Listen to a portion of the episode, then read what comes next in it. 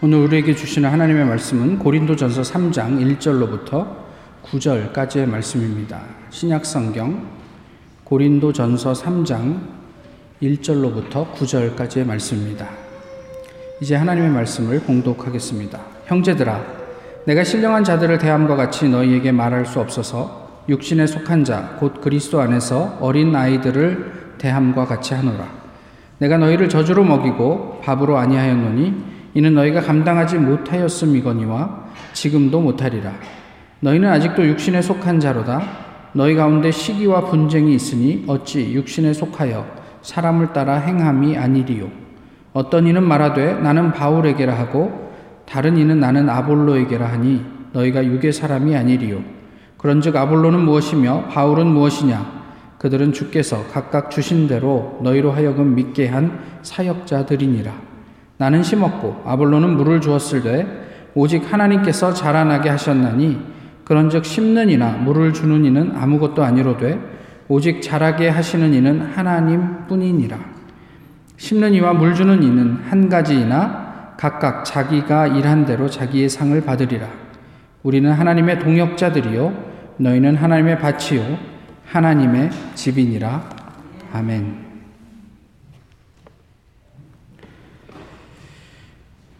저희 막내가 태어날 때 교회 장로님께서 저를 부르셨습니다.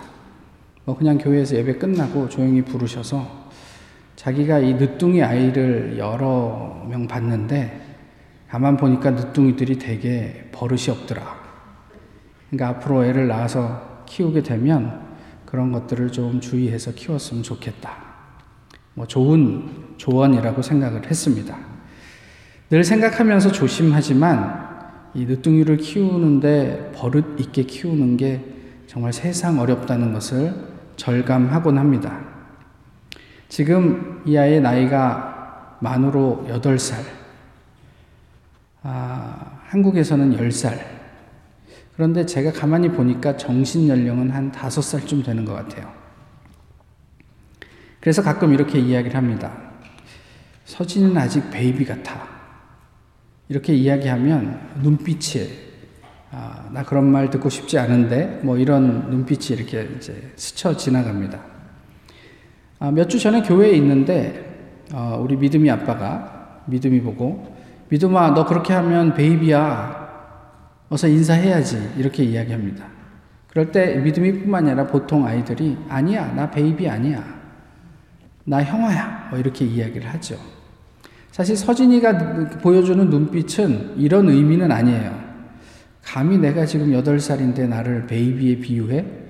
뭐 이런 아주 그 좀 묘한 어떤 그런 분위기가 거기에 있습니다. 그런데 그것이 어떤 느낌이든 간에 아이들도 이러한 미성숙함에 대한 어, 자기를 그렇게 평가하는 것에 대한 기분 나쁨 내지는 다른 표현을 하면 부끄러움 이런 게 있는 것 같습니다. 아직 어리니까 그들이 미성숙하든 나이보다 더 성숙하든 미성숙하든 그것 자체가 큰 문제는 아니겠죠. 그런데 그것이 어른들에게는 문제가 됩니다.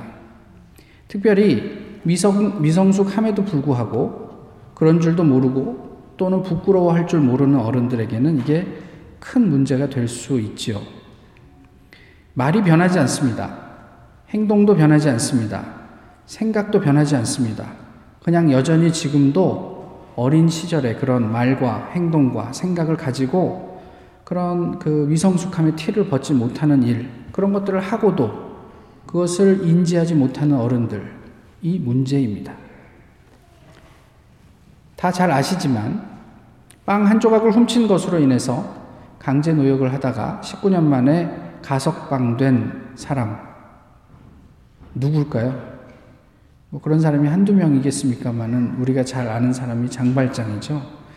장발장이 가석, 가석방 됐을 때 그 주변에 있던 모든 사람들을 그를 외면했습니다. 그런데 딘느의 주교만은 그를 따뜻하게 맞아주었고 그에게 먹을 것을 주었죠. 그렇지만 장발장은 그를 배신합니다. 그리고 은그릇을 훔쳐서 달아나다가 경찰에 잡혀서 다시 그 주교 앞에 서게 됩니다. 그때 그 주교는 장발장에게 무엇이라고 얘기하냐면, 아, 이 은그릇은 아, 경찰에게도 이 은그릇은 내가 준 것입니다. 어, 내가 이 촛대도 줬는데 왜 안 가져갔을까? 그러면서 그 촛대도 장발장의 가방에 넣어줍니다. 이 순간부터 장발장은 새 사람이 되었습니다. 그가 가는 곳마다 또 그가 만나는 사람마다 새로운 세계가 펼쳐지죠. 이, 이 이게 연극이 되었든 무엇 소설이 되었든 제목이 레 미제라블. 이게 무슨 뜻인지 아시죠? miserable 이런 뜻이에요. 그죠? 불쌍한 사람들에 대한 이야기입니다. 생각을 해봐요. 누가 불쌍한가? 그 빵 한 조각 훔쳐먹고 별것 아닌 거, 어, 생계형 절도, 범이 19년이나 옥살이를 했으니 얼마나 불쌍해요? 장발장이 불쌍합니까? 아니면 가, 값 나가는 어, 은그릇과 은촛대를 어, 잃어버린 주교가 불쌍합니까? 혹 자신만을 위해서 사느라 다른 사람의 생명에 대해서는 한 번도 생각해 보지 못한 사람들이 불쌍한 것은 아닐까라는 생각을 해봅니다. 성령의 은사로 충만했던 고린도 교회 교인들은 교회에 모이면 싸웠습니다. 성령께서 엄청난 은사를 주시고 어, 그 결과로 많은 일들을 할 수 있었음에도 불구하고 왜 그들은 교회에 모일 때마다 그렇게 싸웠을까요? 근데 그들이 교회에서 싸웠다라는 이야기는 그들이 교회에 모였을 때 아무것도 안 했다라는 의미는 아닙니다. 한편에서는요, 아픈 사람이 있어요. 그러면 같이 기도합니다. 그러면 그 사람이 치유를 받습니다. 이런 일들이 생겨요. 또 믿음이 연약한 사람이 있으면 같이 기도하면 그 사람이 방언을 하고 또 믿음이 회복되고 이런 놀라운 역사들이 있습니다. 그런데 다른 한쪽에서는 어, 누구 은사가 더 좋은지, 더 큰지, 자기가 누구의 제자인지 이런 것들을 경쟁하면서 서로를 향해서 막 이렇게 힐난하는 그런 싸움이 있었다라는 얘기예요. 선교지에 병원을 세웠어요. 그래서 많은 어떤 어려운 어, 사람들, 돈 없는 환자들을 치료해 줬어요. 선교지에 학교를 세웠어요. 그리고 배움이 없는 사람들에게 음악도 가르치고 미술도 가르치고 도저히 그 선교지에서는 배워볼 수 없는 그런 기회들을 제공했어요. 그리고 뭐 건물을 세우고 이런저런 큰 사역을 하는 것들을 내세우고 경쟁하느라고 정작 우리 안에 그것 때문에 드러나는 수치를 인지하지 못하는 것. 어쩌면 알고 있지만 그것을 애써 외면하는 것. 예전에 제가 처음 교육전서 나갔을 때 저희 교회 목사님께서 그런 얘기를 해주셨어요. 어, 장신대에서 설교를 한번 해달라고 요청을 하셨는데 그분이 거절하셔서 제가 물어봤거든요. 뭐 다들 이렇게 어떻게 해서든지 한번 모교에 가서 경건회 때 설교를 하려고 하는데 왜 안 하셨습니까? 그분이 이렇게 대답합니다. 사람이 이름 내기 시작하면 그 재미 때문에 하나님 잃어버립니다. 이름 내기 시작하면 그 재미에 빠져 하나님을 상실합니다. 아, 이게 엄청난 이야기였었어요, 저에게는. 나 이런 사람이다. 내가 다니는 교회는 이런 교회야. 신앙의 이름으로 자랑하고 경쟁하는 모든 사역은 사람의 이름 안에 하나님이 잠식됩니다. 자신의 자리에서 한 영혼을 위해 애쓰는 사역자는 여기에서 설 자리가 없어요. 하나님으로부터 시작된 일이었습니다. 하나님께서 허락하신 성령의 은사였습니다. 그런데 이제 하나님의 이름은 온데간데 없고 그냥 사람만 남았습니다. 이게 레미제라블입니다. 우리들의 수치입니다. 이게 오늘 본문 고린도 교회가 보여주었던 모습이에요. 그런데 이것이 2000년이 지난 현대 교회의 모습과 다르지 않다는 점도 아, 우리를 참 수치스럽게 합니다. 지난번에 저희가 그 고린도전서 1장의 본문을 가지고 나누었었죠. 고린도 교회 교인들은 나는 바울에게 세례를 받았다. 아볼로에게 게바에게 세례를 받았다. 무슨 소리야? 나는 그리스도에게 속한 사람이야. 라고 이야기를 하면서 나뉘고 분쟁하고 했다. 이것을 바울이 고린도 교회 사람들에게 아프게 전하고 있습니다.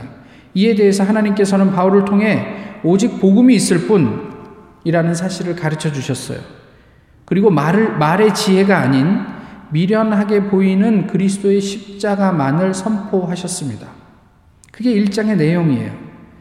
근데 오늘 본문은 그 거기에서 이어지는 2장까지를 보시고 이해하셔야 됩니다. 세상의 지혜, 기가 막힌 아이디어, 이것을 본문에서는 무엇이라고 이야기를 했냐면 사람의 지혜라고 2장 5절에서 이야기하고 있습니다.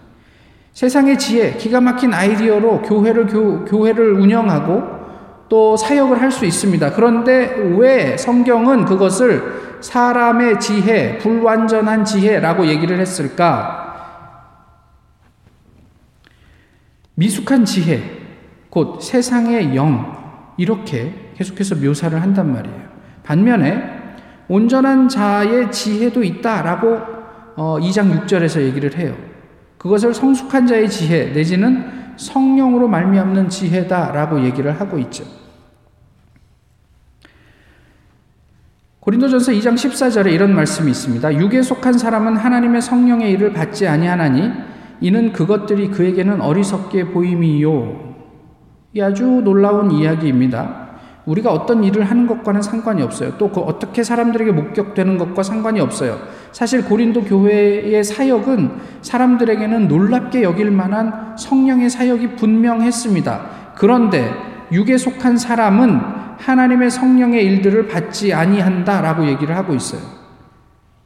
성령의 일에 부정적입니다. 사람의 지혜를 가지고 교회에서 사역하는 사람들은 성령의 일에 부정적입니다. 성령께서 우리에게 무엇이라고 말씀하시는지 한번 좀 시간을 갖고 기도해 봅시다. 에이, 뭐 그럴 필요 뭐 있습니까? 우리 빨리 아이디어를 내서 이 일을 해결합시다. 지금 우리가 가지고 있는 재정이 없지만 이게 하나님의 일이 분명하니 하나님께서 우리에게 재정을 허락해 주실 것입니다.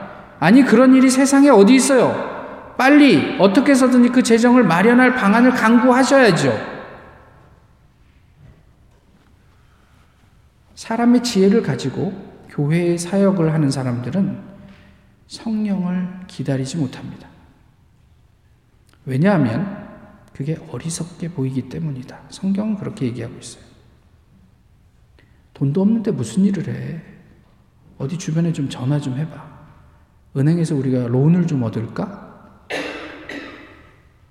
그냥 막연하게 기다리는 게 어리석게 보이기 때문입니다.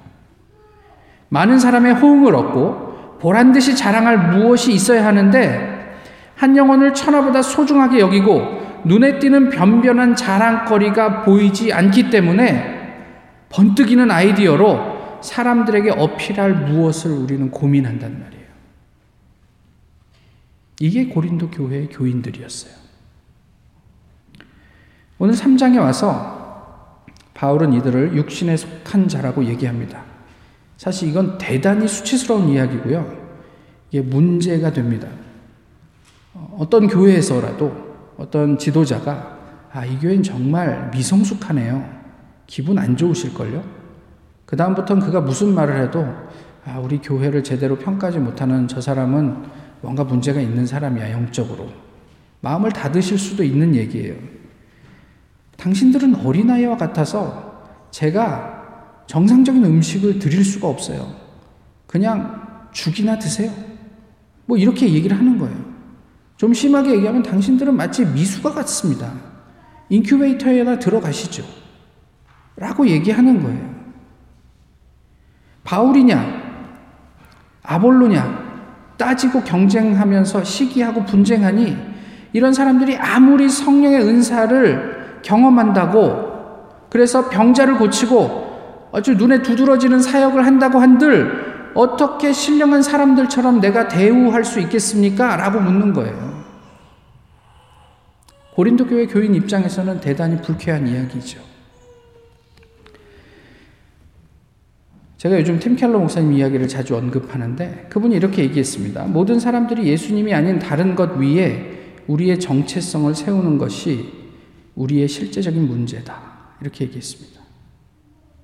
우리가 예수님의 이름을 얘기합니다. 또 하나님 나라를 위한 것이라고 포장합니다만은 실제로 우리는 예수님 말고 다른 것을 바로 그 건물, 바로 우리가 한 그 일로 우리의 정체성을 삼는단 말이에요.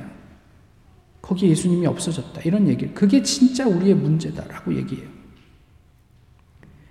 바울은 동역을 이야기합니다. 그것은 사람에 대한 것이 아니에요. 전적으로 하나님에 관한 일이에요. 내가 이만큼 뛰어나다 이걸 보여주기 위한 동역이 아니고요. 우리 이렇게 뛰어난 사람 둘이 모여서 엄청난 일을, 시너지를 가지고 한번 해보자. 이게 아니고, 하나님께서 하신 일을 그냥 내가 맡은 부분 하는 거예요. 그걸 조직하고, 계획하시는 분은 전적으로 하나님이시다. 이 얘기를 하고 있어요. 사람은 아무것도 아니다. nothing, nobody. 아무리 당대의 훌륭한 사도라도 nobody. 그 뒤에 있는 하나님만 유의미, 유의미하다. 이 얘기를 하는 거예요. 사람이 사역의 열매를 볼 수 있다면 그것은 하나님께서 잘하게 하셨기 때문이다. 라는 말을 하고 있는 거예요. 결코 내가 그럴 만한 사람이라서, 그럴 능력이 있어서 그런 것이 아니다. 라는 얘기를 하는 거죠. 우리는 그저 하나님께서 허락하신 부분을 맡아서 일하는 일꾼에 불과하며 오히려 하나님의 밭으로 나는 바울이지만 지금도 여전히 경작되고 있는 사람이다. 완성된 사람이 아니다. 결코 하나님께서 여전히 건축하고 있는 하나님의 집이다. 그게 아볼로, 아니 아볼로 아니라 누구라도 우리는 완성자가 아니라 하나님께서 여전히 우리를 만들고 계시다. 이런 얘기를 하고 있어요. 이것을 놓치면 그가 누구라도 그는 그저 육에 속한 사람, 어린아이, 인큐베이터에 들어가야 할 미숙아에 지나지 않는다. 라는 얘기죠.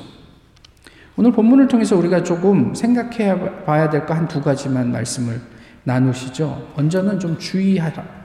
바울이 이렇게 얘기해요. 주의하라. 무엇을요? 내가 교회에서 얼마나 열심히 일하는데, 내가 안정적인 삶을 포기하고 선교지에서 얼마나 고생하면서 이 많은 사역들을 이루어냈는데, 고린도 전서 4장 5절은 이렇게 이야기를 합니다. 그러므로 때가 이르기 전 곧 주께서 오시기까지 아무것도 판단하지 말라. 그가 어둠에 감추인 것을 드러내고 마음의 뜻을 나타내시리니 그때에 각 사람에게 하나님으로부터 칭찬이 있으리라. 이렇게 말씀하십니다.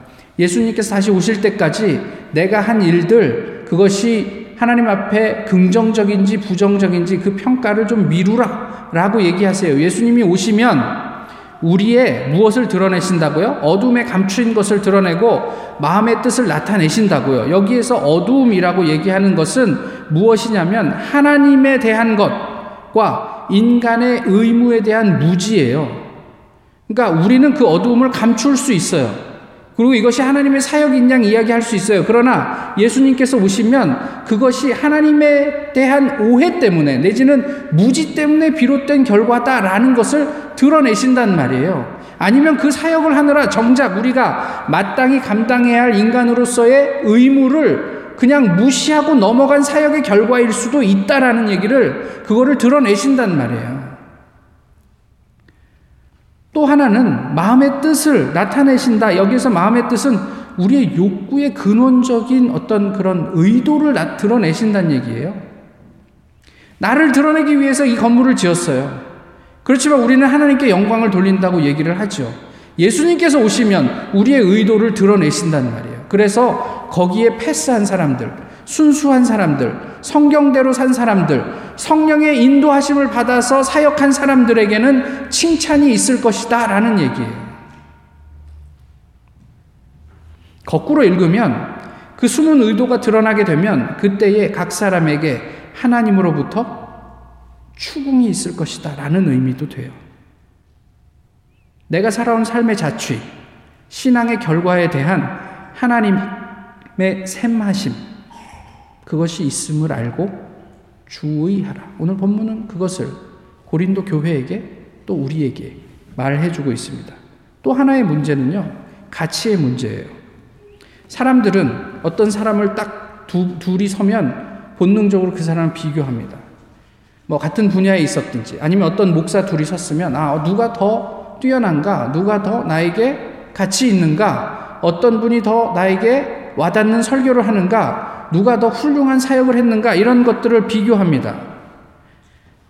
또 당사자도 그렇게 사람들에게 영향력 있는 사역자가 되기를 바라면서 말은 하지 않지만 끊임없이 경쟁합니다. 시기합니다. 안 그래요? 저만 그럴 수도 있죠. 그렇지만 사람들이 그래요. 오늘 본문에서 바울은 심는 자와 물 주는 자를 이야기하죠. 뭐가 더 좋을까요? 그냥 복잡하게 생각하지 말고 그냥 단순하게만 보시면 심는 자는 그냥 씨를 심고 땡. 물 주는 자는요. 물 주고 조금 있다 또 물 주고 또 물 주고 그러면서 적어도 어떤 변화를 목격해요. 그럼 뭐가 더 좋으세요? 교회에서 힘들게 그 사람에게 복음을 전하고 교육을 시켜갖고 세례받고 예수 믿게 했더니 옆에 교회 가서 신실한 일꾼이 됐네? 그러면 무슨 생각합니까? 아, 하나님의 나라가 저렇게 이루어지는구나. 감사하다. 이렇게 생각합니까? 아, 저 배신자. 고생은 내가 다 했는데, 저 옆에 교회 목사는 그것을 알랑가 몰라?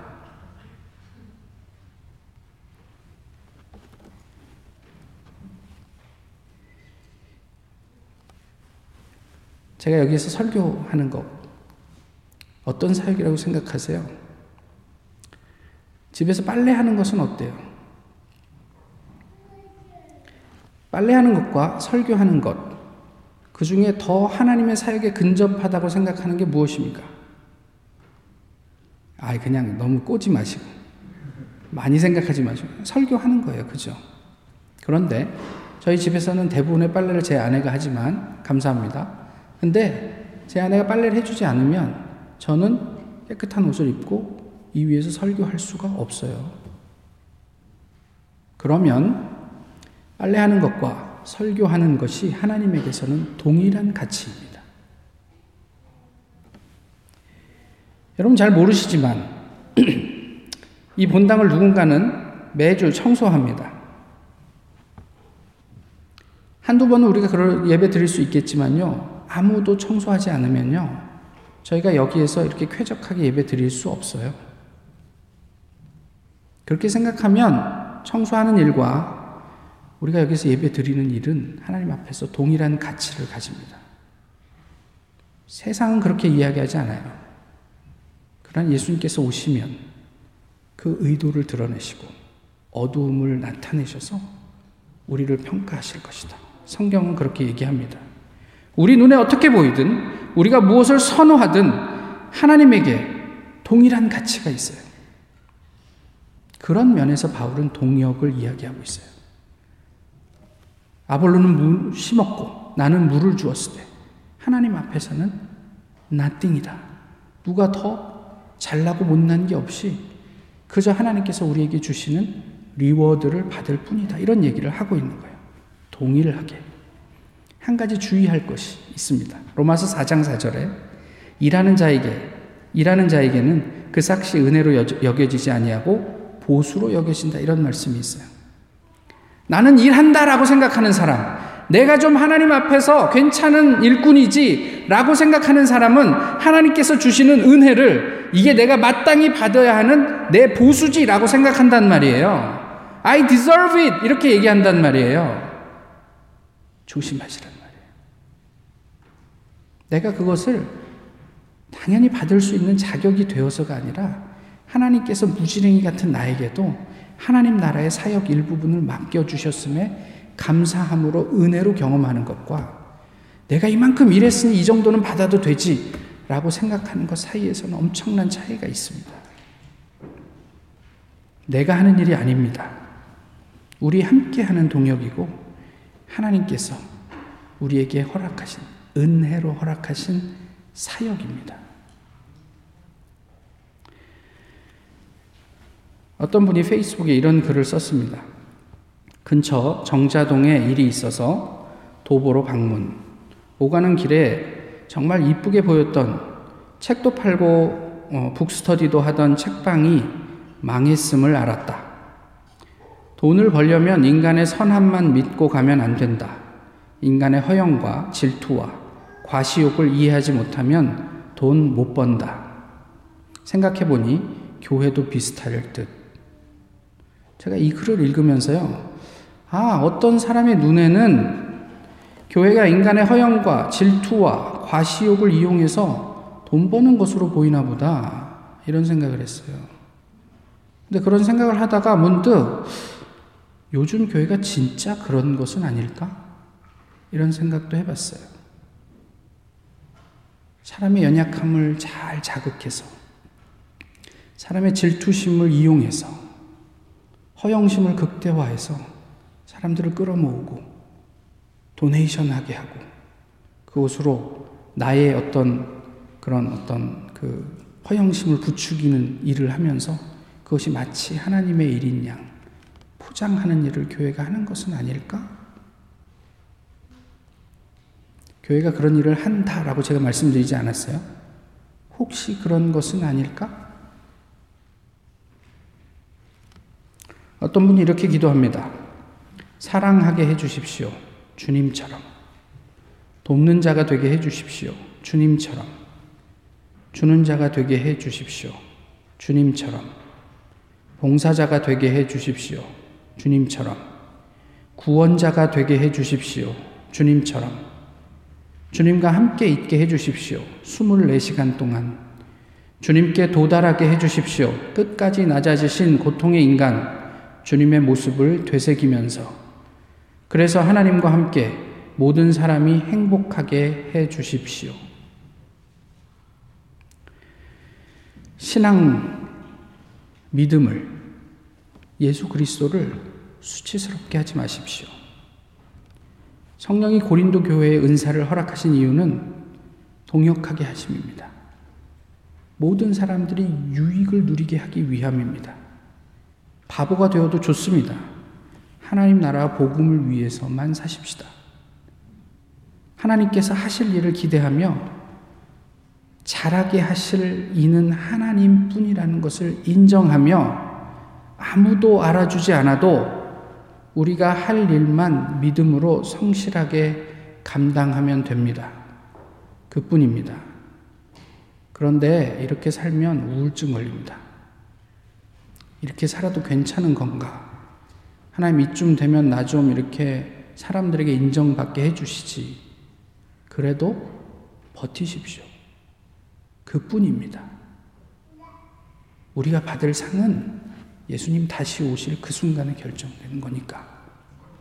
사람들이 우리에게 환호하는 것으로 우리의 reward가 주어지는 게 아니고 하나님께서 수고했다. 고맙다. 이 한마디로 우리의 reward는 충분하지 않겠습니까? 조금 전에 기도한 마더 테레사처럼 오늘 우리의 기도가 그런 기도가 될 수 있기를 바랍니다. 기도하겠습니다. 정직한 미움을 말하되 거짓된 분노를 말하지 않게 하소서. 참된 분노를 말하되 헛된 인내를 말하지 않게 하소서. 솔직한 한거를 말하되 비굴한 복종을 말하지 않게 하소서.